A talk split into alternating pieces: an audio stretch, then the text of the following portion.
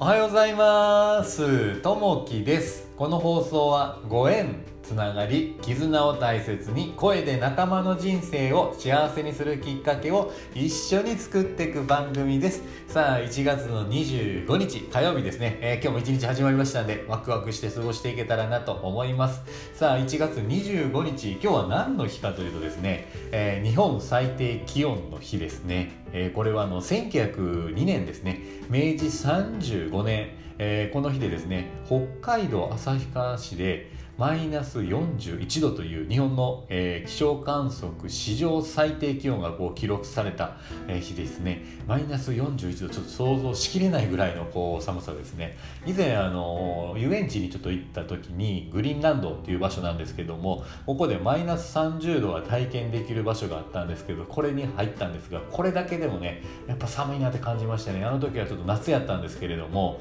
あのまあ外の、えー、気温がねこう逆にこう暑かったったので中入ると涼しかったというのありましたけどあのやっぱねこのマイナス42度ってまあすごい寒いですね、えー、このグリーンランドの,、まあ、あの体験談聞いてみるとですねマイナス30度でも、まあ、夏はこう涼しいですよと。えー、まあ、冬は反対に外の世界が暖かく感じるというふうな形ですね、えー、日本の冬なんて甘いというふうなね感じのこう感想もあったりしてますね、えー、やっぱこう寒いところ行くとこうね、え逆に暖かいところ行くとこう、えまあ、暖かく感じるというところあるんですけど昨日あの朝にですね、え石垣島の方と一緒にこうオンラインのセミナー等をこうやってたんですけども、あの向こうの方は逆にもう暑いっていうふうに言ってましたね石垣の方は。朝海に入るとかですね。あとはこうクーラーをかけるとかってですね。ちょっと今のこっち側の本土とはなかなかね、えー、気温差がこうやっぱあるなと。北海道とやっぱりこの沖縄の温度差っていうのはもう本当にこう、えー、すごいあるなというふうに感じますね。やっぱこうね、えー、暖かいところに行きたいなというふうにも思います。さあ早速なんですけれども、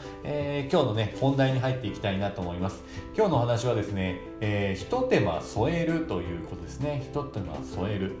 えー、久しぶりの出張を終えたゆうさんのもとに一通のハガキが届きました。差出人は出張先でお世話になった取引先の T 課長からでした。地元の、えー、景勝地で、えー、あしらわれた絵はがきには出張を終えたユウさんを気遣う内容と取引が無事に成立したお礼の言葉が書かれていました。ユウさんは出張先のホテルにチェックインした際にも T 課長からのメッセージをフロントで受け取っていたのです。T 課長の温かい心遣いに移動の疲れが和らいだことを思い出し心を配る大切さを再認識したのです。取引先に対する心配りなど考える余裕もなかったユウさん。T 課長からのメッセージに仕事を進める上で大切にしなければならないことは成果を出す前に相手への思いやりと真心だと改めて感じましたユウさんはこの思いやりから生まれたひと手間こそ相手とのより良い関係性を築き会社同士の信頼関係を構築する要因にもなると確信しました。ゆうさんは真心を込める仕事とは何かをテーマに今日も業務に励んでいますと、えー、心がけとして思いやりのある気持ちを育みましょうというとこですね、えー、こういった小さなね、えー、ちょっとした気遣いあの心配りっていうのは本当にね、えもらった方としたら嬉しいとかありますね。以前あの手紙をちょっといただいたことがあるんですけどお客さんの方にですね、え手で書いた筆で書いたですね、え手紙をこういただきました、まあ、お礼の、まあ、感謝状だったんですけどそれをね、えー、いただいた時にいつもこうパソコンとかで打ったものだと、えー、また違う感じのねやっぱりこう手で一筆一筆こうかあの書かれた手手紙をいただいた時に本当にねいや心温まるような気持ちになりましたね。やっぱこういったものをね逆に自分がこういいなというふうに思ったところを、えー、人にこうやっていくとやっぱりね、えー、周りもこう温かくなってくるんじゃないかなと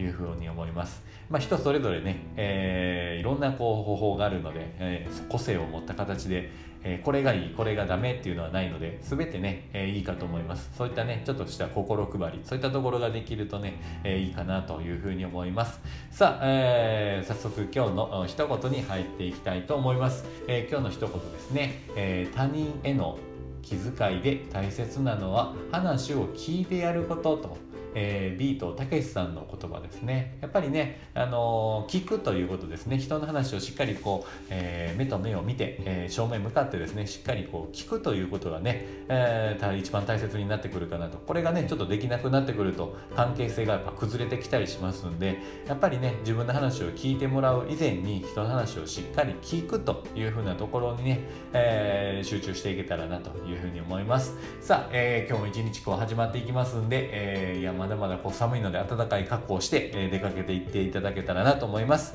え今日も聞いていただきましてありがとうございます。またあのいいね、えコメントあればお待ちしております、え今日もあなたにとって最高の一日になりますように。じゃあねまたね。バイバイ。